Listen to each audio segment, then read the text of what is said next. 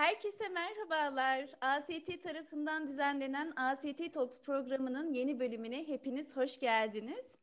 Değerli seyircilerimiz sizlerden o kadar güzel geri dönütler geliyor ki her yayından sonra inanın o motivasyonla, o verdiğiniz muhteşem enerjiyle birlikte yayınlarımıza devam ediyoruz. Hepinize öncelikle çok teşekkür ediyorum. Bu güzel yorumlarınız ve destekleriniz için iyi ki varsınız. Çok sağ olun. Şimdi bugünkü e, yayınımızda evde söz hakkı kimini konuşacağız. Yanımızda aile ve çift terapisti Türker İşler Bey var. Hoş geldiniz hocam. Nasılsınız? Hoş bulduk. Merhabalar. Teşekkür ediyorum. Ben iyiyim. Umarım sizler de iyisinizdir. Ben de iyiyim hocam. Çok teşekkür ediyorum. Şimdi ben e, bu konuya girmeden önce şunu sormak istiyorum. Birazcık ilginç bir konu evde söz hakkı kimin ve ben takipçilerime de sorum yayına başlamadan önce. Sizin evde söz hakkı kimin diye. Aynı zamanda burada şu an yayınımızı canlı izleyen seyircilerimizden de küçük bir ricamız olsun. Eğer yazmak isterlerse chat kısmına e, bizim için de güzel bir veri oluşturmuş olur diye düşünüyorum. Benim takipçilerim hocam şey dediler. Kimisi annemdi, kimisi kocamdı, kimisi keşke eşim yanımda olsaydı da söz hakkı onda olsaydı dedi. Böyle ilginç cevaplar geldi bu noktada. Peki sizce hocam siz bu konuyu böyle başlık olarak seçerken neyi düşündünüz? Yani evde söz hakkı derken tamamen karar merci olmaktan mı bahsediyoruz yoksa fikir beyan etmekten mi? Buyurun söz sizde hocam. Evet. Şimdi e, bu konu ihtiyaçtan doğan bir konu. Çünkü e, özellikle sosyal bilimcilerde temel kurallardan bir tanesi sosyal yaşam içerisinde karşılaştıkları problemleri gündem oluşturacak tarzda konuşabilme yetkinliğini de ortaya koymak. Ve üzülerek ifade ediyorum, söz hakkının kimde olduğunu konuşmak durumunda kalmak bile söz hakkının olması gereken kişilerde olmadığının bir ispatı anlamında benim için. Çünkü bana göre söz hakkı kimde sorusu bana yöneltildiğinde verilebilecek bana göre doğru cevap kendisine yaşam hakkı verilmiş olan herkeste. Yani eğer bir insana söz hakkı vermiyorsanız onun yaşam hakkını elinden alıyorsunuz demektir. Yani bana göre söz hakkı elinden alınan kişi hayati konularda yaşam hakkı elinden alınan bir birey gibidir. Çünkü sosyal bir varlık olan insanın kendini ifade etme, kendine ait duygularını, düşüncelerini ifade etme hakkı eğer yeteri kadar tanınmıyorsa o birey tanınmıyor demektir. O bireyin varlığı kabul edilmiyor demektir. Dolayısıyla kendisi için e, yaşamda yeteri kadar yaşam hakkı ya da sosyal yaşam alanı tanınmamışsa bir insana o insan kendini yeteri kadar değerli hissedemeyecektir. Anne ise anne olarak, baba ise baba olarak, eşse eş olarak, evlatsa evlat olarak ki özellikle evde söz hakkı kimin başlığında e, aslına bakarsanız ev biraz daraltılmış bir kapsam orada. Hani daha lokalde konuşmaya başlayalım da insanlar bunu sonra genele kendileri yaysınlar, kendilerini sorgulasınlar.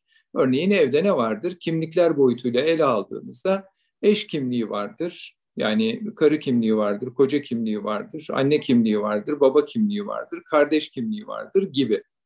Şimdi bu kimlikler üzerinden söz hakkını konuştuğumuzda e, kendisine kendini ifade etme hakkı tanıdığımız herkese işi bitirmiş olmuyoruz. Bu tanım olarak yeterli gibi görünüyor başlangıçta. Yani ben yeteri kadar konuşma hakkı tanıyorum. Bizim evde herkes konuşabilir. Normalde problem yok gibi görünüyor böyle bir tarifte ve tanımda. Ancak problem bundan sonra başlayabiliyor ki aslında en gizli, en üzerinde durulması gereken konu olarak da bunun üzerinde durmak da gerekiyor ki esas olan söz hakkını insanlara vermek de değil. Yani onunla bir başlangıç yapıyoruz. Devamı da güzel olmalı. Çünkü bir şeyin başlangıcının güzel olduğu kadar güzelliği güzel sonlandırabilmek de önemli. Yani kendine söz hakkı tanıdığımız bir insanın sözlerini dikkate alarak dinlemediğimiz sürece kendine söz hakkı tanımamak kadar zarar veriyoruz. O nedenle salt söz hakkı ile sınırlı değil süreç. Tanıdığımız yani kendisine konuşma hakkı tanıdığımız, fikrini ifade etme, fikrini ortaya koyma, fikrine bağlı olarak hareket etme hakkı tanıdığımız bir bireyin bu ifadelerini yani duygularını, düşüncelerini dile getirirken eğer yeteri kadar etkin dinlemiyorsak ki bu dönem yine temel problemlerimizden üzülerek ifade ediyorum ki birçok insan özellikle ikili konuşmalarda muhatabını kendine söz hakkı geldiğinde ona ne söyleyeceğini düşünmekten muhatabını yeteri kadar dinleyemez bir durumda olduğu için en az etkin dinlemede söz hakkı vermek kadar önemli. Böyle bir girizgahla başlamış olalım. Söz hakkı kimin sorusuna kendine yaşam hakkı tanınmış olan her bireyin, her canlının söz hakkı var ki kendilerine söz hakkı verilen kişilerin aslında kişiliklerini tanımak, kimliklerine saygı duymak, varlıklarının yani varoluş nedenlerinin değerli ve önemli olduğunu onlara hissettirmek anlamında bana göre çok özel yeri olan bir duruş meselesi. Söz hakkını hakkıyla savunabilmek. Evet böyle bir girizgah. Yasemin Hanım. Evet çok güzel bir giriş oldu hocam gerçekten konuya. Arada böyle chatten gelen mesajlara da bakıyordum. Ee, bir, bir hanımefendi mi beyefendi mi Joseph adında boşandıktan sonra sonra söz hakkının sadece bende olamayacağını üzülerek öğrenmiş oldum demiş. Zannedersem daha çok evlilik bağlamında bu söz hakkı değerlendirildiği için böyle bir yorum yazılmış. Hocam anlattıklarınızdan benim en çok dikkatimi çeken nokta dinlemek kısmı, etkin dinleme kısmı oldu. Çünkü dediğiniz gibi bazen e, hani demokrasi diyoruz, hani herkesin eşit hakları var, herkes kendi duygu düşüncelerini ifade edebilir diyoruz. Ancak verdiğimiz söz hakkında da o ne kadar geçerli veya ne kadar kıymetli, biz onu ne kadar önemsiyoruz ya da gerçekten söz hakkı vermek için mi veriyoruz yoksa kişinin fikirlerini, duygu düşüncelerini önemsediğimiz için orada insana değer ver verdiğimiz için mi bir söz hakkı vermiş oluyoruz? Burası herhalde dediğiniz gibi kritik nokta değil mi hocam? Söylediklerinizden anladığım Hı. kadarıyla. Bir insanın değerli olduğunu ona göstermenin en güzel yollarından bir tanesi, örneğin iki insan düşünelim, bir örnek üzerinden gideceğim, bir metafor kullanacağım. Düşünün ki bir insan karşı cinsten birisine ilgi duyuyor ve onunla hayatını birleştirmek istiyor. Yani bir evlilik öncesi süreç diyelim buna. Ve ona karşı e, ona değer verdiğini ortaya koymak adına hediyeler alır. Ona değer verdiğini ortaya koymak adına onunla iletişim kurarken çok hassastır. Eli ayağı birbirine dolaşır. Hatta bizim bir hocamız derdi ki Türk erkekleri Türk erkekleri e, kendilerine ait olan e, duygularını ve düşüncelerini ifade etmekle ilk yüzleştikleri yer evlilik sürecine girdikleri an, kızı istemeye gittikleri an ilk defa. Neden? Çünkü orada ellerini kollarını nereye koyacaklarını bilemezler. Ya bu elleri ben nereye koyuyordum önceden? Yani bu kollarım nasıl duruyordu? Hareket, ya ayaklarımın açıklık derecesi neydi? Yani birleştirerek mi oturuyordum? Uzatırsam ne olur tarzında kendileriyle ilgili ilk defa keşfin derinliklerine indikleri bir süreç. Şimdi oradaki hediyeleşme onlar için değer verdiklerini ortaya koymak adına tercih ettikleri örneğin bir e, yüzük olayı, örneğin küçük bir hediye olayı, örneğin onun için ona yakışacağını düşündükleri herhangi bir başka hediye özenle seçilir. Ve rastgele bir şey alınmaz. Çiçek alınacaksa her çiçeğin anlamına dair, beyazın ne anlama geldiği, kırmızının ne anlama geldiği ve bunların hangi durumlarda tercih edileceği ile ilgili bir sürü argüman üzerinden hareketler kurgulanır böyle bakıldığında. Ki bana göre iki insanın birbirleriyle konuştuklarında kelimeleri seçmeleri de bu kadar özenli ve bu kadar saygın olmalı. Öyle rastgele her önünüze gelen kelimeyle konuşmak çok uygun değil. Kaldı ki kendine söz söyleme hakkı tanınmış olan bir insanın sözü kendisini en itibarlı varlıklar seviyesine çıkartır. Söz basit bir mesele değil. Eskilerin buna nasıl değer verdiğine dair bir söylem. Bunun üzerinden gitmek de fayda sağlayabilir. Bakınız der ki söz ola kese savaşı, söz ola kestire başı. Söz ola Avulu aşı yağ ile bal ede bir söz.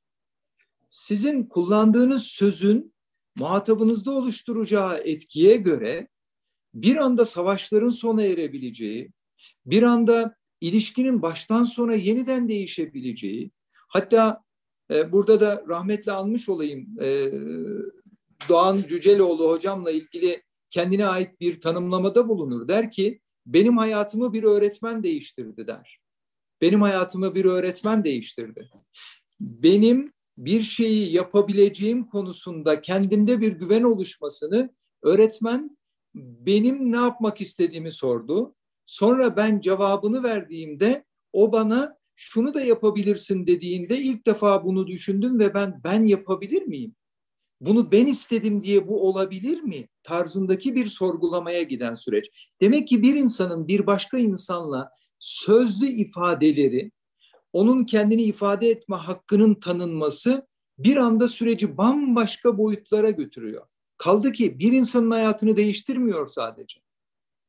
Binlerin hayatını değiştirebiliyor. Çünkü mesela bana göre bir evde annenin duygu durumunu değiştiren sözleri kullanan baba ya da babanın duygu durumunu değiştiren sözleri kullanan anne o ailedeki bütün sürecin sorumluluğunu üstlenmiştir. Yani çocuğun okul başarısında, eşinin iş başarısında, eşinin ev işlerindeki başarısında, eşinin sosyal yaşamdaki uyumunda, komşularıyla ilişkisinde, anne baba akrabalarıyla diyalog ve iletişimindeki süreci bile etkileyecek olan şeydir. Oradaki söz hakkının saygın kullanılmasına izin vermek, etkin dinlemek artı sözlerinin muhatapta makes bulduğunu, karşılığı olduğunu gören insanın motivasyonunu sağlamak süreciyle de bir o kadar değerli ve önemli bir süreç bu. Hocam biliyorsunuz bizim mesleğimizde gerçekten sözün kıymetini böyle doruklarda hissettiğimiz, anladığımız bir e, dönemler, bazı anlar yaşıyoruz. Bazen danışan terapide sadece oturup annesinin, babasının ya da eşinin ona söylediği bir sözü hatırlayıp bunu söyleyip ağlıyor. Bu yara üzerinde çalışıyoruz. Bu yarayı tedavi etmeye çalışıyoruz. Bazen de diyor ki hocam sizin söylediğiniz bir söz beni o kadar etkiledi ki hayatımın dönüşümü orada başladı.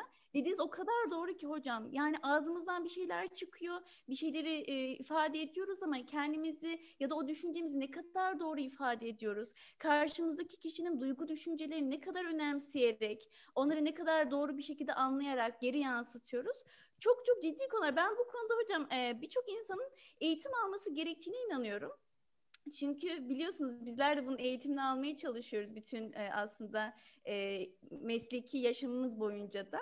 E, sizce hocam alınmalı mı? Yani etkin dinleme nasıl olur? Bu tarz eğitimlere katılmalı mıyız? Bu sonradan öğrenilebilen bir şey midir? Yoksa daha çok hani dikkatimizi verip sadece o kişiye odaklanmakla sağlanabilir mi? Birazcık bu konuda tüyo verseniz seyircilerimize. Estağfurullah. Şimdi şöyle bir tablodan bahsedelim önce ki bana göre çok daha kritik bir süreç bu. Şimdi son zamanlarda bir çalışmanın e, özeti mahiyetinde bir tek cümleyi seçip alarak cımbızladığım bir cümleyi söylersem sanırım sorunuza cevap noktasında da e, yerli yerinde bir cümle olmuş olur. E, son dönemlerde sosyal yaşama dair yapılan bir anket çalışmasında insanların birbirleriyle kurdukları diyalog ve iletişimlerde 5 dakikalık bir konuşmada muhataplarda en etkin dinlemenin olduğu zamanda bile muhataplarda bıraktığı kalıcı iz yüzde otuz. Yani bir buçuk dakikalık bir bölümünü etkin dinlemeyle ilgili. Ee, ancak bu bizi şöyle bir sonuca götürmesin. Etkin dinlemede temel esas sadece dinleyicide değildir sorumluluk. Anlatıcıda yani konuşan kişinin konuşmada karşı tarafı etkileyebilecek bir üsluba sahip olup olmadığı, kullandığı fonetikleri, kullandığı o an itibariyle argümanlar yani seçtiği kelimeler, muhatabının ilgisini ve dikkatini konuya çekebilme konusundaki yetkinliği, bilgi birikimi, sadeliği, anlaşılır olması gibi birçok bileşenin bir arası bir arada değerlendirilmesi gereken bir süreç o. etkin dinlemenin sadece dinleyiciye ait bir sorumluluk olmadığını göstermek adına bu cümleleri söyledim.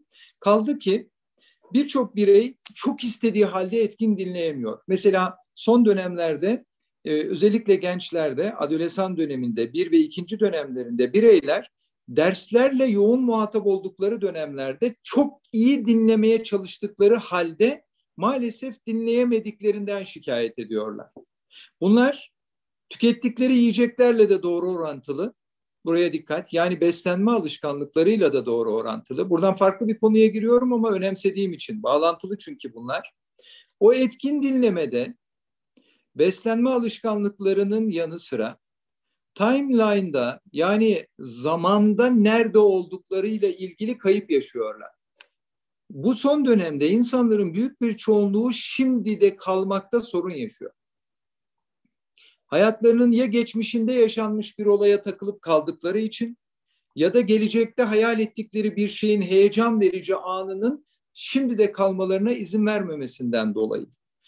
Peki iki kişi konuşurken bu işin neresinde etkin dinleme? Mesela konuşmanın ilk bölümünde kullanılan bir kelimeye takılan kişi karşıdaki konuşmaya devam ediyor ama onun zihninin içinde o kelime dönüp duruyor. Bana bunu nasıl der? Buradan ne demek istedi? Burada kastettiği şey neydi? Ama bakın muhataba feedback verilmediği için yani buraya takıldım. Bu kafamda tam oturmadı. Bana bunu lütfen açar mısın? Burada ne demek istediğin gibi saygın, muhatabı da olumsuz etkilemeyecek şekilde bir feedback, bir araya giriş başlangıç itibariyle devam ettirilmesi istenilen ilişkinin temelini oluşturuyor. Doğal olarak etkin dinlemede sürekli olarak birbirlerine onay verici sesler yani zaman zaman hı hı, evet seni dinliyor, evet anlıyorum gibi feedbackler etkin dinlemenin var olduğunu hem kendisi için hem de konuşan için e, çok ciddi ehemmiyete sahip konular. O nedenle mümkün olduğunca uzun konuşmalardan ziyade virgülü çok olan konuşmalar değil bakınız. Noktası çok olan konuşmalar yapmaktır doğru olan. Çünkü bugünün insanları çok virgüllü cümlelerin yer aldığı konuşmaları anlamakta çok ciddi zorlanıyor. Kısa, net ve konunun özünü vurgulayan cümleler. Evet. Evet. Etkin dinleme, Pardon, etkin dinlemeye dair e, şu aşamada söylenebilecek şeyler bunlar şu an aklıma gelenler. Bir belki şerh düşülebilir buraya. Bir şeyin etkin olup olmadığını sadece muhatabın o anki duruşuna, yüz haline bakarak anlayamayız. Peki ne olmalı? Bakın oradaki etkin kelimesini azıcık analiz ettiğinizde şu kavramın içeriğinde şunu görürsünüz. Etkin yani o an itibariyle dinamik bir duruş sergileyen, sürecin içinde yer alan, halen etkinliğini kendisi de karşı taraftaki muhataba da hakkıyla yansıtabilen bir dinlemeden bahsediyoruzdur. Yoksa sadece herhangi bir e, kayıt cihazı gibi düğmesine basılmış her şeyi hiç eksiksiz alan hayır bu bir bu kastettiğimiz etkin dinleme o değil. Sağlıklı geri besleme verilebilen bir dinlemeden bahsediyoruz. Evet. Evet, çok güzel bilgiler verdiniz hocam. Teşekkür ediyorum. Evet. O zaman şöyle mi hocam? Birincisi beslenme alışkanlıklarımıza dikkat edeceğiz. Bunlar bizim dikkat e, süremizi çok büyük oranda etkileyen e, faktörler. Ve e, şimdi de olmaktan bahsettiniz ki çok önemli bir konu olduğunu düşünüyorum hocam. Özellikle mindfulness tarzında akımlar var biliyorsunuz. Anda kalmak, anı yaşamak. Ben sizi dinlerken de sürekli kendimi sorguluyorum. Diyorum ki ben şu anda hocamı ne kadar doğru dinleyebiliyorum? Gerçekten ne kadarını algılıyorum? Yoksa sizi dinlerken kendi söyleyeceğim şeyleri mi düşünüyorum? Çoğunlukla e, özellikle ailemizde yaptığımız e, yanlış davranış bu oluyor bence hocam. Dinlerken cevap vermeye e, niyet ederek yani tamamen onun söylediklerinden kendi haklı olduğum konuyu yakalayıp bir geri e, yansıtmada bulunma e, düşüncesi olduğu için aslında karşımızdaki insanı da doğru anlayamıyoruz. e, yani en basitinden küçük küçük hayatımızda bunu aktarabildiğimiz zaman eşimizle konuşmamızda, çocuklarımızla konuştuğumuzda ya bu çocuk burada bana ne söylemek istiyor? Bu çocuk burada ne hissediyor? İnanın hocam çocuk terapileri düzenliyoruz. Ya o kadar e, sadece çocuğu diyerek bile onu anlamaya çalışarak bile o kadar büyük değişimler meydana gelebiliyor ki ebeveynler çok şaşırıyor. Diyorlar ki hocam bir şey yapmadık. Yani hani biz böyle terapide çok muhteşem bir şeyler bekliyorduk, etkinlikler, çalışmalar. Hayır. Hiçbir şey yapmadık. Sadece çocuğu dinledik, anlamaya çalıştık, duygularını fark etmeye, hissetmeye çalıştık. Katılım dediğiniz kısım bu olabilir mi acaba hocam? Yani ben şu anda sizi dinlerken şu anda Türker hocam ne hissediyor, ne düşünüyor? Birazcık o kısma girebilmem diyebilir miyiz? Bu noktada. E, El, Elhak öyle. Bakınız yine e, yine son dönemlerde yapılan bir çalışmaya dair bir anekdot. Bu kez iş dünyasından. E, yani işin endüstriyel psikoloji bölümüne baktığınızda da karşınıza çıkan veriler bunları doğrulayan şekilde. Şöyle ki mesela bir iş yerinde en çok sevilen yöneticilerle ilgili yani bu da yine bir e, çalışma en çok hangi yöneticiler seviliyor diye bir çalışma yapıyorlar ve katılımcıların tamamına yakın kısmının ifadelerinde birleştikleri nokta şu. Diyorlar ki biz bizi en iyi dinleyenleri çok seviyoruz. Bakınız yöneticilerde en çok dikkat ettikleri özellik neymiş? Kendilerini dinleyen bir özelliğe sahip olması. Bu bize şunu söylüyor. Diyor ki kendisine söz hakkı verdiğimiz kişiyi sana söz hakkı verdim. Tamam verdin de ben söz hakkımı kullanırken bana saygısızlık ettin. Bunun anlamı yok. Bana verilmiş söz hakkının bir güzel destekleyici yönü beni etkin dinlemeyeceksen bana söz hakkı da verme. Çünkü bu göstermelik bir yapı olur. Yani sözde demokrasi olur bu bahsettiğimiz şey. Yani kendini ifade etme hakkı verdiğiniz bir kişi kendini ifade etmek için cümleler kurduğunda ifadelerindeki gerçeklikleri görmezlikten gelip siz kendinize göre doğru kabul ettiklerinizi ısrarla dikte etmeye kalkarsanız bunun adı sözde demokrasi olur. Söz hakkı tanıdığınızı iddia ettiğiniz aileden biri evde söz hakkı kimin diye sorulduğu için onu tanımlayalım. Örneğin Evde eşinize söz hakkı tanıdığınızı iddia ediyorsunuz. Diyorsunuz ki bizim evde demokrasi var hocam. Bizim evde herkes istediğini konuşabilir, söyleyebilir. Harika, çok güzel. Kulağa çok hoş gelen şeyler bunlar. Peki birazcık içerikten bahsedelim. Mesela en son onlara tanıdığınız söz hakkı ile ilgili bir örneği benimle paylaşın diyorum. Hocam diyor en son okuluyla ilgili olan durumda bana dedi ki ben başka bir ülkede okuyacağım. Tamam dedim ona. Peki hangi ülkede okuyacak? Hocam onu söyledim hatırlamıyorum. Ya. Şimdi ama bu, bu mesele bu değil. Bölümü ne diyorum? Mesele hayır. Peki o gün orada para konuşuluyor olsaydı, gidecek olan miktar konuşuluyor olsaydı, o gün en çok hatırlayacağınız şey bunlar. O, tabii hocam onlar önemli. Yani rakamını bilmeden belki gücümüz yetecek, belki yetmeyecek. Bakın etkin dinleme seçerek dinleme de değildir. Çünkü sizin önemsediklerinizin birçoğunu anlatmak isteyen kişi belki ikinci sıraya koymuştur. Onun için birinci sırada çok başka bir şey olabilir. Ve özellikle küçük yaştaki çocuklarda onların söz haklarının, onlarda çünkü kişilik gelişimlerinin sağlıklı bir zemine oturması adına çok önemli bu. Onları, onların bakışlarının yani gözlerinin seviyesine inerek bu manada hep konuşmayı tavsiye eder ve bunun doğru olduğu söylenilir. El hak doğrudur fakat bakışlarınızı onun göz seviyesine indirecek şekilde yere doğru eğilmiş ebeveynler en az bir o kadar daha önemli olan şey onları gerçekten dinlemektir. Söylediklerini duymaktır. Duyduklarını anlamaktır. Anladıklarını uygulamaktır uyguladıklarının sürekliliğini sağlamaktır. Yoksa bir kere iki kere yaptım aman hocam çok yoruluyorum artık eskisi gibi değilim.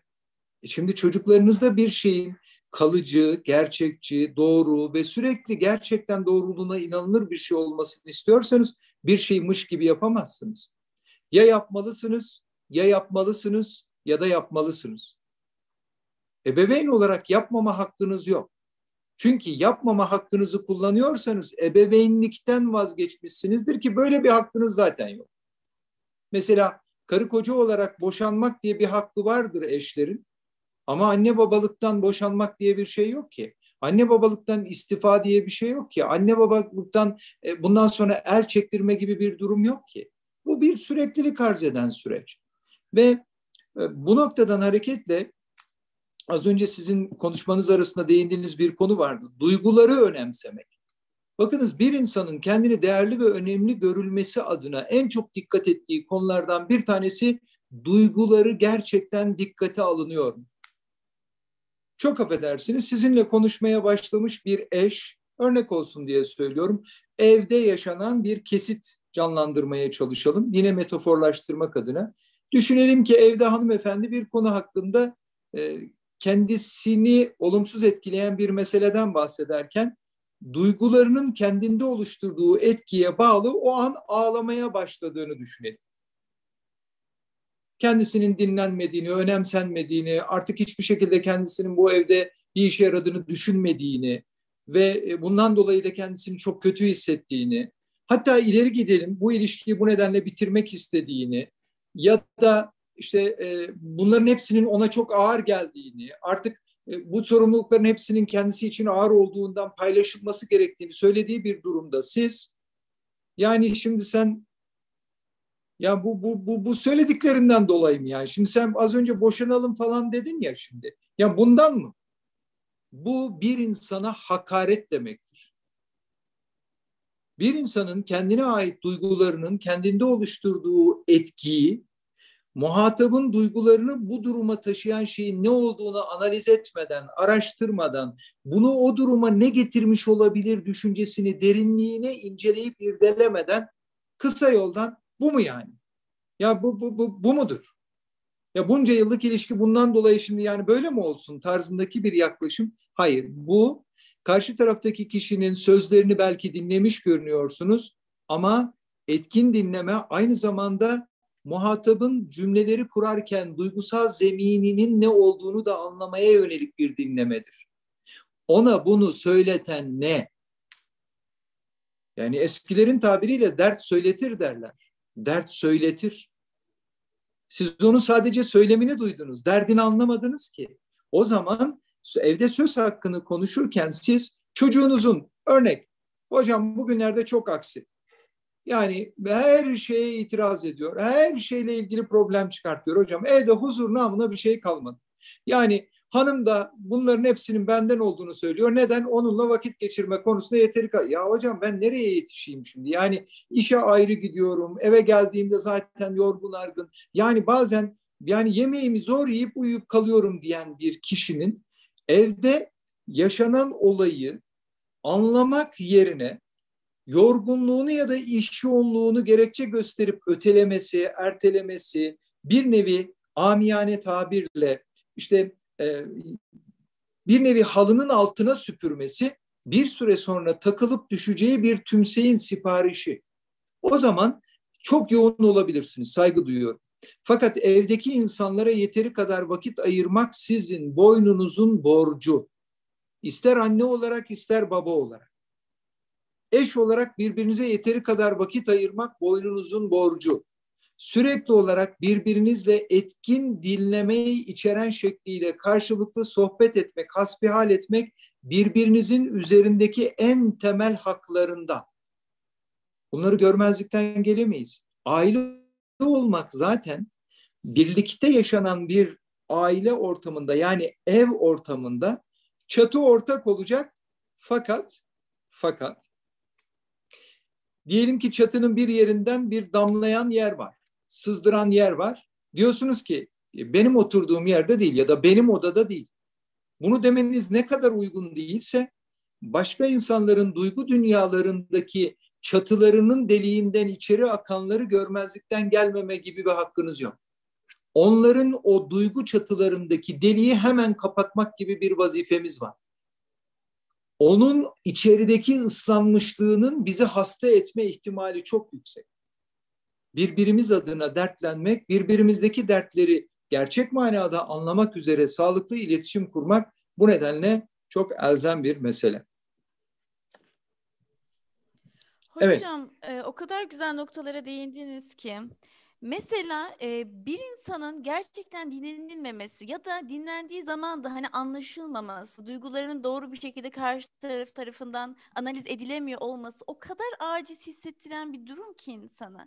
Yani özellikle bu durumdan kadınlar muzdarip oluyorlar benim gördüğüm kadarıyla. Tabii mutlaka hani erkekler ya da çocuklar, eşlerde de farklı sıkıntılar vardır. Ben şunu da düşünüyorum hocam. Şu anda sosyal medyada herkes hiç tanımadığı insanlarla yani çoğunluk saatlerini harcayabiliyor, muhabbet edebiliyor, mesajlaşabiliyor, problemlerini konuşabiliyor. E, tabii ki de hani bunu çok iyi niyetli yapıyor olabilir, başka insanlara fayda sağlamak istiyor olabilir, çok güzel düşünceler olabilir içerisinde. Ancak en başta sizin dediğiniz gibi yani kişi kendi ailesinden, kendi eşinden, çocuklarından sorumluyken ve onları bu noktada ihmal ediyorken e, bunu yapıyor olması gerçekten de çok doğru bir davranış olmayabiliyor. Çünkü e, bu sefer yıkılan bir yuva görüyoruz. Yani o kadarmış ki her şey. Neresinden tutsanız dökülüyor ve onu sonradan toparlaması da çok zor oluyor. E, dolayısıyla gerçekten işin bu raddeye gelmeden en azından birbirimizi anlamaya çalışmak, konuşmaya çalışmak çok çok kıymetli ve en önemlisi de sizin de ifade etmiş olduğunuz gibi etkin bir şekilde dinleyip iletişim kurmaya çalışmak. Peki hocam bugünkü konumuz bağlamında ben şunu sormak istiyorum. Evde söz hakkı kimin dedik? Siz de e, girizgahta şunu ifade ettiniz. Hayat hakkı olan herkesin söz hakkı da olmalı.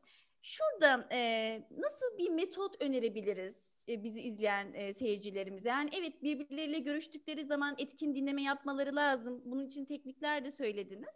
Ama mesela böyle e, aile olarak birbirlerini daha etkin dinlemek için yapabilecekleri bir takım çalışmalar var mı? Toplantılar mı denir artık? İşte bir aktivite mi denir? Bu, bu konu hakkında ne yapılabilir sizce? Şimdi aslına bakarsanız evde söz hakkının güzel sonuçlarından birisi önce e, evde sözleri değerli kılacak yani her sözü her yerde söylemeye başlarsanız sözlerinizin etkisi kaybolur. Yani bu şu demek. Efendim haftanın her günü, her an, her saat, her durumda konuşmalar yapılabilir. Doğru. Günlük yaşama dair basit, e, günlük ihtiyaçları karşılamaya yönelik konuşmalar her an, her durumda yapılabilir. El hak bu doğru. Fakat bir evi güzel kılan ve bir evi mutlu kılan şeylerin içerisinde ailenin birlikte konuşabileceği, birlikte değerlendirmeler yapabileceği zamanlarının olması. Yani belirlenmiş hususi zamanlarda, örneğin bir aile olarak bir araya gelip yapılan konuşmalarda, konuların gerçekten dikkate alınıp değerlendirilebileceği zeminlerde konuşmaları yapmak. Şimdi evde söz hakkı, evet yaşam hakkı tanınan herkesin söz hakkı. Fakat bu sözleri değerli kılacak olan şey, bu sözleri kullanacağınız zeminleri de iyi planlamak, iyi ayarlamak. Yani hanımefendi sabahleyin işe yolcu ederken bu mobilyaları ne zaman değiştireceğiz? Tamam. Sabahleyin giderken beyefendinin kulağına bunu kaçırdı diyelim. Akşam eve geldi. Düşündün mü bu mobilyaları ne zaman değiştireceğiz? E, akşam yemekten sonra kahve yaptı ikram ederken ya bak tam oturdum yine duyduğun gibi ses gıcırtı geliyor. Bu mobilyaları ne zaman değiştireceğiz? Sonra gece tam yattılar ve bak görüyorsun yataktan da seslerle ilgili olan yani bunun sonu yok. Size tanınmış söz hakkının sözün de bir itibarı var canım. Her aklınıza geleni her ortamda ve her durumda söylemek kendi söz itibarınızı düşürmek adına yeter de artar bile. O nedenle mümkünse ailelerde değerli ve önemli olan ailenin bütününü ya da bireysel anlamda bir bireyi ilgilendiren konularda bunun için ikincil bir mesele oluşturmadan odaklanarak o konuyla ilgili konuşabilme yetkinliğini kazanmak. Mesela herkes ihtiyaçlarını, isteklerini, beklentilerini lütfen hafta sonu yapacağımız cumartesi işte e, akşam saat 5'te yapacağımız hem sonrasında yemeğe devam edeceğimiz o aile birlikteliğinde dile getirsin. Hiç kimse diğerinin sözünü kesmeden. Buraya dikkat. Çünkü bizim temelde en temel problemlerimizden bir tanesi de kendine söz hakkı tanıdığımız kişiye söz hakkı tanıdığımızı iddia ediyoruz. Kişi cümlesine başlıyor. Diyor ki mesela e, benim biliyorsunuz uzun süredir sizden istediğim Ha tamam anladım ben. Yani sen de zaten bir şey konuşma hakkı verilince hep dönüp de onu istemeye. Bir dakika ama izin verin. Gerçekten kendine ait duygularını, düşüncelerini, isteklerini, beklentilerini ifade etmesine izin verin. Ve sözünü kesmeden eğer bir insan diğer bir insanın sözünü keserek onun konuşmasını yarıda bölerek dinlediğini iddia ediyorsa bu üzülerek ifade ediyorum. Varsayarak dinlemiş olan bir insandır. Etkin bir dinleme değildir. Çünkü muhatabın demotive olmasına, anlatmak istediklerine saygı duyulmadığını düşünmesine, kendini değersiz ve önemsiz hissetmesine neden oldunuz. Bu mimalde evde söz hakkı tanınan bireylerin belirlenen sürelerde, belirlenen konularda kendilerini kendi cümleleriyle ifade etmelerine izin vermektir doğru olan. Ve mümkünse ve yapılabiliyorsa onlarla bu tip konuşmalarda elinizde küçük kağıt kalemleriniz olsun. Ki not alın.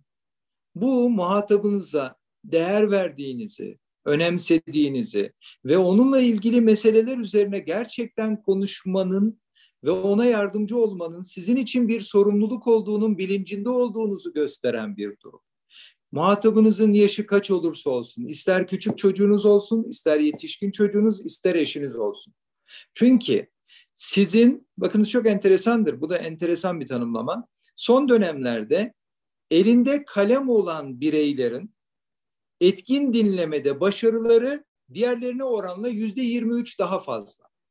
Çünkü kalem her an beyin tarafından alınanların yazılma talimatı gelebilir diye bir his oluşturuyor parmaklar arasındaysa.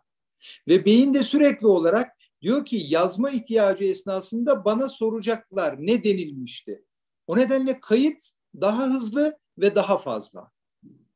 Ve bu sizin etkin dinlemenizi artıran bir özellik olarak karşınıza çıkıveriyor.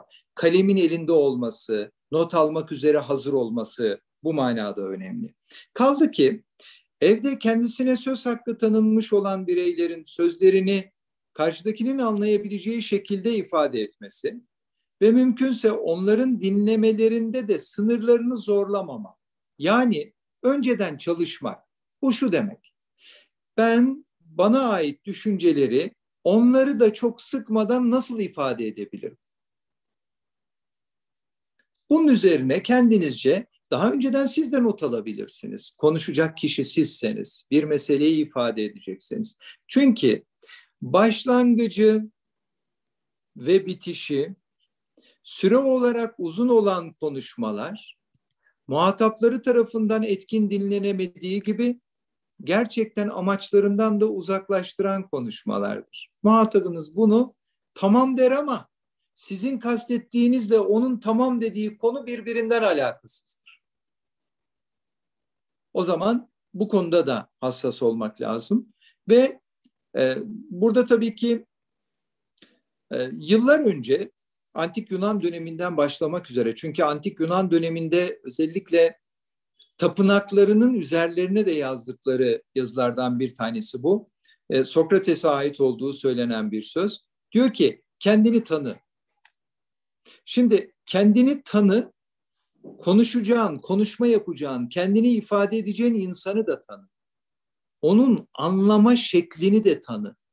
Onun cümleleri kavrama kabiliyetinde kullandığı argümanları da tanı. Çocuksa çocuğa göre, eşinizse eşinize göre, annenizse annenize göre onun özellikle dil kalıplarında kullandığı ve kullanıldığı zaman da sizin için hızlı kazanım sağlayacak. Yani anlaşılmanızı kolaylaştıracak yönleri de araştırıp konuşma yapmak. Hocam siz de amma yaptınız. Yani konuşmayı bir nevi e, filolojik anlamda laboratuvar durumuna dönüştürdüğünüz gibi bir tablo çıkabilir belki izleyenler arasında. Böyle diyenler olabilir. Hayır, kastım şu. Muhatabınızı iyi tanımak, buraya dikkat. Hmm, yine bir metafor kullanacağım. Diyelim ki hasta olduğunuz için size yapılacak olan iğne hastalığınızı iyileştirmek amaçlıysa hastalığınızın ne olduğunu bilmek, iğneyi de ona göre seçmek lazım. Doğru mudur? El hak öyledir. Peki, dikkat. Siz konuşurken sizin elinizdeki iğne, karşı taraftaki kişi de iğnenin yapılacağı kişi ise onun durumunu bilmeden sizdekini kullanmak bazen beklemediğiniz sonuçlar doğurabilir. İkisinin de birbiriyle uyumlu ve ihtiyacı karşılayacak şekilde olması ve birbirleriyle uyum halinde olanların birbirlerini daha iyi anlayabilecekleri gerçeğinden yola çıkarak tanımlamak lazım. Um, yine az önce sizin programın başında kullandığınız bir ifade vardı. Onu atlamadan özellikle değerlendirmek isterim. Şöyle ki bana göre iç acıtıcı bir cümleydi o. Ee, sizin e, takipçileriniz arasında e, yaptığınızı söylediğiniz bir mini ankette ya da mini feedback'te özellikle evde söz hakkı kimin sorusuna verilen cevaplarda bazılarının annem, bazılarının kocam, e, içlerinden bir tanesinin ya da birkaçının bilemiyorum ama şöyle bir cümle kurmuştunuz. E, keşke yanımda olsaydı ya da şu an yanımda olsun, söz hakkı hep onun olsun tarzındaki. E, bu bizi e, çok sık sarıp sarmalayan duygu dünyalarından. Şöyle bir yanılgımız var bizim. E, o yanılgıyı da düzeltmek adına vurgu yapmak istediğim için o konuya özellikle değinmek istedim. E, bizim ısrarla önerdiğimiz bir dil kullanımında özel önerdiğimiz kalıplardan bir tanesi şudur. Ne çok mutluyken ne de çok öfkeliyken kimseye söz vermeyin. Yani ne çok mutluyken ne çok üzgünken de bunun karşılığıdır. Şimdi çok üzgün, duygusal anlamda çok yıpranmış bir dönemde ve doğal olarak böyle büyük sözler verebiliyor insanlar. Yanımda bir olsun tamam güzel görünüyor. Kulağa çok hoş geliyor. Diğer insanları da gerçekten hatta yanındaki düşünün ki bu programı dinlerken bak bak ne diyormuş? Yanımda olsun söz hep onun olsun diyormuş. Duydun mu? Hani şöyle yan taraftan onu hafifçe e, e, diyelim ki dirseğiyle iteleyerek bak duydun mu sen halen bana nasıl davranıyorsun tarzındaki bir yaklaşım. Mümkünse cümlelerinizi gerçekçi yapılar üzerinden şekillendirin. Saygı duyuyorum, itirazım yok. Bakınız bir insan eşi yanında olmadığında onunla ilgili bu tip düşünceler içerine, içerisine girmesi yanlış değil. Bu o anın düzleminde doğru. Ama bu sürdürülebilir bir doğru mu? İşte bu altı çizilmesi gereken, üzerine de değerlendirme yapılacak diye not düşülmesi gereken bir konu. Çünkü evet şu anki duygularımız, şu anki düzlem bize bu cümleyi kurdurtur, çok da güzeldir, hoştur da. Böyle hayallerin, böyle düşüncelerin içinde olmak yanlış da değil. Kesinlikle hak da veriyorum. Fakat sonradan gerçek yaşama dönüldüğünde, eşiyle kavuştuğunda bu konudaki sözlerinde beklentiler büyüdüğü için azıcık hataları bile kabullenmekte zorlanan insanlar çıkıyor karşımıza. O nedenle mümkün olduğunca şu an çok özledim.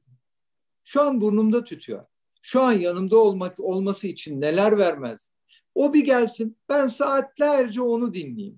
O konuşsun ben dinleyeyim. Bunların hiçbirisine karşı değilim. Çünkü insanların şu an bana göre dünyada anne babalarından bile daha önce hayalleri ellerinden tutuyor.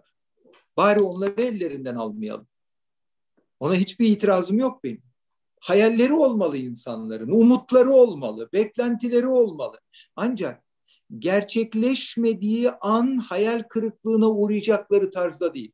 Bu benim duam. Gerçekleşirse, gerçekleşmezse. Ama şu an bana kendimi iyi hissettiriyor. Bunu onun elinden almak kimsenin ne hakkı ne de haddi diye düşünüyor. Söz hakkı evde yaşam hakkı tanınan herkesin demiştik. Bu arada en temel ve bence üzerinde durulması sizinle daha önceki programlarda bir kez daha vurgulamıştım. Evde çocukların söz hakkı, anne babanın söz hakkı, eşlerin söz hakkı ve çocuklar bahsinde özellikle altını çizmemiz gereken konulardan bir tanesi ilişki çocuğunun söz hakkı var bir de. İzleyenler daha önceki programlardan takip etmişlerse eğer biz sadece anne babanın fiziki birlikteliklerinin sonucunda doğmuş çocukları değil de aynı zamanda ilişkilerinin ilk başladığı an, evlendikleri gece başlamış olan bir ilişki çocuğu tanımı yaparız ki bana göre ilişki çocuğunun söz hakkı buradaki söz haklarının içerisinde en kritik olanı. Yani ona da kulak verin sık sık. Ona da söz hakkı verin ve bir bakın bakalım size neler söylüyor. Nelerden şikayetçi, nelerden memnun. Nelerin eksikliği üzüyor onu, nelerin fazlalığından rahatsız. Bunları duymak adına ilişki çocuğuna da sık sık söz vermeli ebeveynler. Yani eşler ilişki çocuğunun sorumluluğunu gözden geçirmek adına. Çok güzel bir ifade gerçekten ilişki çocuğu. Ee, çok teşekkür ediyoruz hocam. Ee, şimdi ben sizi söylerken normalde hep elimde kalem, kalem tutan bir insanım. Dedim ay ne güzel kayıt oluyormuş zihnime. Çok mutlu oldum o, o örnekten. Hocam e, sizin bahsettiğiniz konular hakkında ben de bir iki not aldım. Müsaadenizle onları ifade edeceğim. Şimdi e, hani dediniz ya söz kesme, birbirimizin lafını çok kesiyoruz konuşmalarda. Bence burada e, birazcık kişilerin negatif duygulara dayanamama gibi e, bir takım içli, içsel olarak hissettikleri problemler de buna etki ediyor olabilir. Yani negatif bir şeyi eşinden duymayı dayanamıyor çünkü negatif duyguları iç, e, içine alacak, onları sindirecek bir mekanizmaya sahip değil. Bu gelişmemiş olabilir. E, bir de hocam e, hani mesela eşi diyor ki çok güzel bir örnek vermiştiniz hani koltukların değişmesi lazım sabah söylüyor akşam söylüyor. Burada hani biliyorsunuz hocam e, meta duygular var meta düşünceler var yani üst duygu üst düşünce. Ya burada kişinin aslında bu üst düşüncenin ya da duygunun altındaki alt duygu ne? Bunu fark etmemiz gerekmez mi? Belki de o koltukları değiştirelim derken ya ben bugünlerde çok sıkıldım. Birlikte birazcık zaman geçirelim'i kastediyor olabilir. Aslında sizin bahsettiğiniz ilişki çocuğunu dinlemek de bu konuda büyük yarar sağlar diye düşünüyorum. Yani eşimizin ya da ilişkide olduğumuz insanın yani gerçekten bu kişi ne hissediyor kısmının duygusunu daha iyi anlamlandırabiliriz. Bir de hocam bu e, bizim terapilerde de biliyorsunuz kişiye en çok iyi gelen şey ona saygı gösterilmesidir. Yani o dinleniyor, bir kişi onu çok dikkatli bir şekilde dinliyor, yorum yapıyor söyledikleri hakkında, duyguları hakkında ve o kişi o kadar böyle derin bir saygı hissi uyandırıyor ki aslında saygı kişi iyileştiriyor. Belki de ya bazen kişilerin e, karşılayamayacağımız talepleri bile olsa o saygıyla dinleme kısmını becerebilirsek çok büyük iyileşmeler, çok güzel sonuçlar elde edilebilir diye düşünüyorum nacizane. Bir de hocam o söylediğiniz not alma kısmı çok kıymetliydi bence. Ee, söyleyeceğimiz şeylerin notunu almak.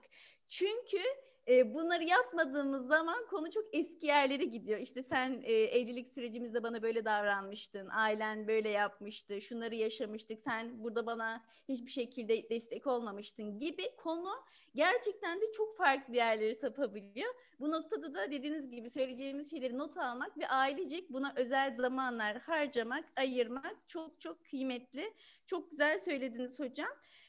Burada bizim seyircilerimizin de birkaç e, soruları olmuş. Not alarak dinlediklerini söylemişler onlardan. Çok teşekkür Buyurun. ediyoruz. E, kayıt olacak arkadaşlar. YouTube'dan e, izleyebilirsiniz en başından itibaren. E, canlı ama sonrasında direkt YouTube'da olmuş oluyor. E, onun dışında herhangi bir soru gelmediğini görüyorum. E, güzel yorumlar var. Hepsine çok teşekkür ediyoruz istifade ettiklerini söylüyor hocam. Peki hocam sizin bu konuyla ilgili evde söz hakkı dedik. Bu konuyla ilgili son olarak söylemek istediğiniz neler var? Yani bu konuyu nasıl toparlayabiliriz zihnimizde? Buyurun hocam. Söz sizde. Şimdi tabii evde söz hakkı yaşam hakkı tanınmış olan herkes için bu manada gerekli. Şimdi tabii Anadolu'da erkekler arasında sık sık yapılan bir espri vardır. Ee, bizim evde en son sözü ben söylerim der erkekler kendi aralarında ve e, bunu bir üstün, üstünlük e, işareti gibi de tanımlayarak yani bizim evde tabii ki en son sözü ben söylerim. Yani söz hakkı son olarak benimdir tarzında. Yanındakiler de bıyık altı kıs kıs gülerler. Genelde erkekler arası yapılan bir espridir bu. Ve sonra da abi de zaten bu espriyi doğrulayan bir cümleyle der ki evde son olarak söz hakkı benimdir ve son söz olarak da ben tabii karıcığım derim der. Şimdi son söz ya da söz, son söz hakkını elinde bulunduran kişi karşı taraftaki kişinin eğer gerçekten duygularını, düşüncelerini etkin bir şekilde dinlemiş ve anlamışsa sözün son söyleyenin kim olduğunun aslında önemi yok. Çünkü ilişkiye yarayacak bir şey söylenmiş durumda. Çünkü ilişki adına sağlıklı bir sonuca götürecek bu yapı. Yani bu şunun gibi. Düşünün ki herkes biriktirdiği altınlarını koyuyor ortaya. Sözleri, buraya dikkat ediniz, sözleri ailenin ilişkisinin sürmesi adına bir sermaye gibi görün ve hepsi de kendine ait biriktirdiği altın değerindeki şeyleri ortaya koyuyor. Şimdi söyler misiniz lütfen? Kimin en son altın koyduğunun bir önemi var mı? Esas olan bu ilişkinin daha sağlıklı bir zeminde gitmesi adına herkes elinden geleni yaptı, biriktirdiğini koydu, inandığı şeyleri söyledi ve anlattı. E buna bağlı bundan sonraki ilişki çok daha güzel bir zamana ve zemine doğru gidecek demektir. Bu işin bu kısmını bir başka boyutuyla da vurgulamış olalım. Sanıyorum programın sonuna doğru da geliyoruz. Şöyle ki aslına bakarsanız düşleri güzel olanın değişleri de güzeldir.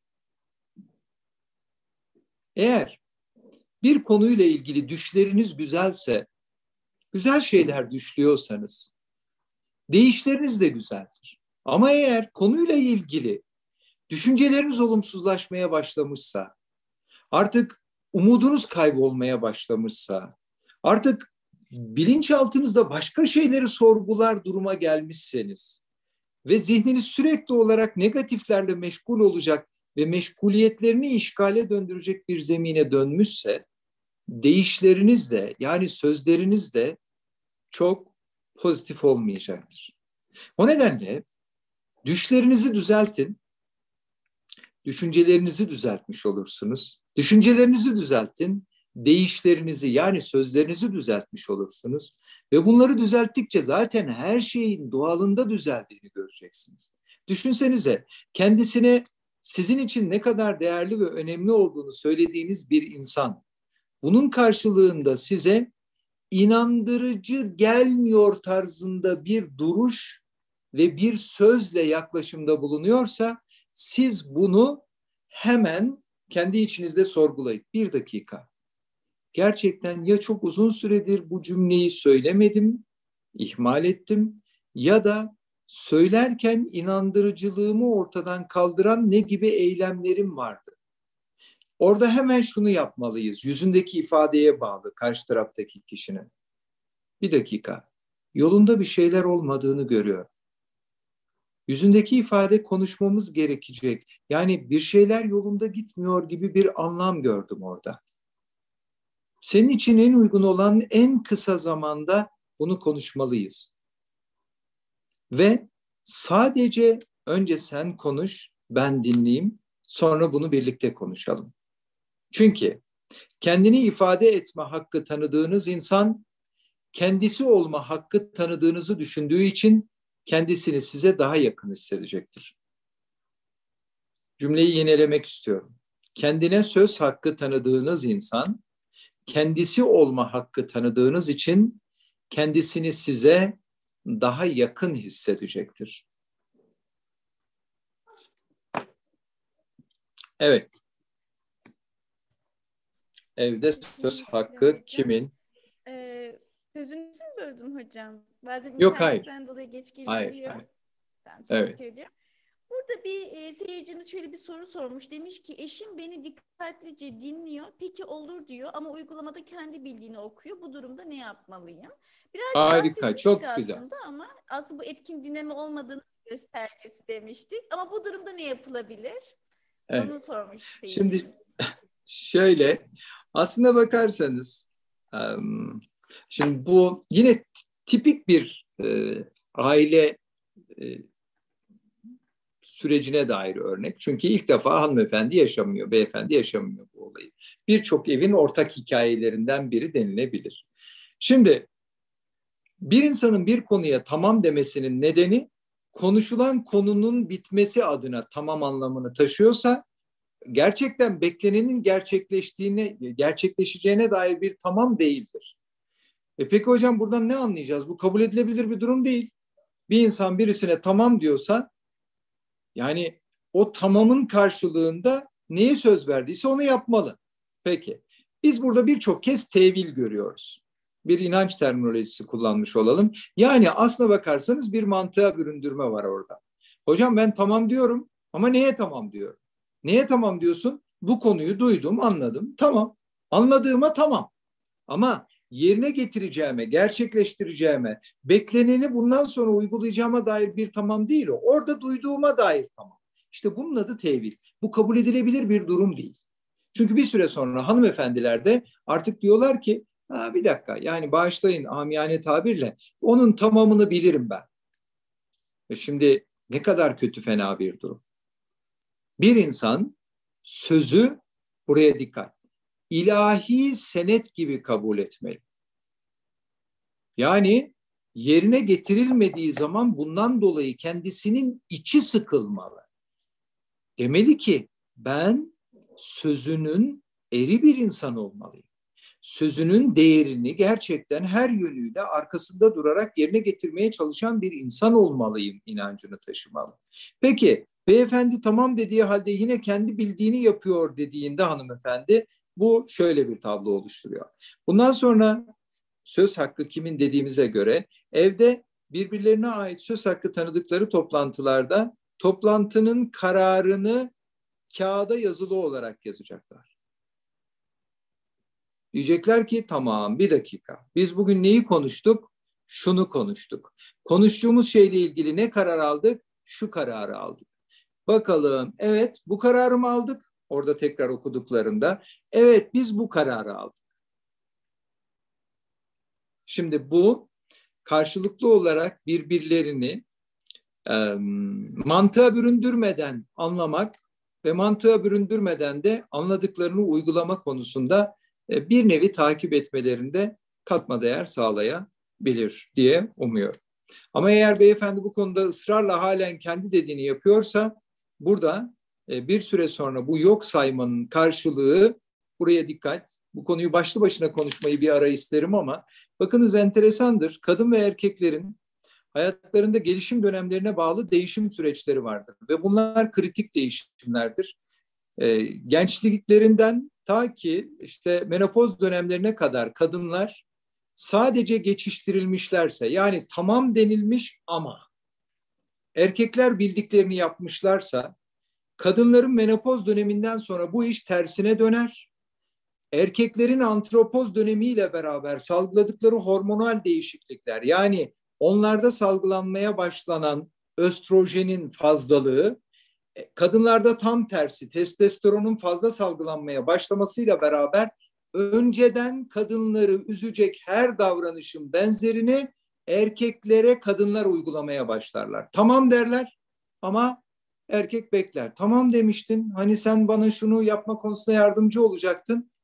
E, bunu yıllarca gördüğü şekliyle onlar bu kez tersine uygulamaya başlar. E, öyleyse kendilerinin kendilerine yapılmasını istemedikleri bir davranışı şimdiden onlar da kadınlara yapmasınlar ki hem haksızlık yapmamış olsunlar hem de gelecekte daha saygın bir yaşlılık dönemi yaşamış olurlar. Evet, gerçekten hocam bayağı dolu dolu bir yayın gerçekleştirmiş olduk. Çok teşekkür ediyoruz. Ağzınıza sağlık. Çok değerli bilgiler verdiniz. Keşke süremiz daha uzun olsaydı da sizi daha uzun dinleyebilseydik, ilminizden istifade edebilseydik. Çok teşekkür ediyoruz. Ayrıca yorum yapan, e, yayını sonuna kadar izler, izleyen seyircilerimize de çok teşekkür ediyoruz. İyi ki varsınız. E, o zaman yayınımızı e, burada sonlandıralım. Çok teşekkür ederiz hocam tekrardan size ve seyircilerimize.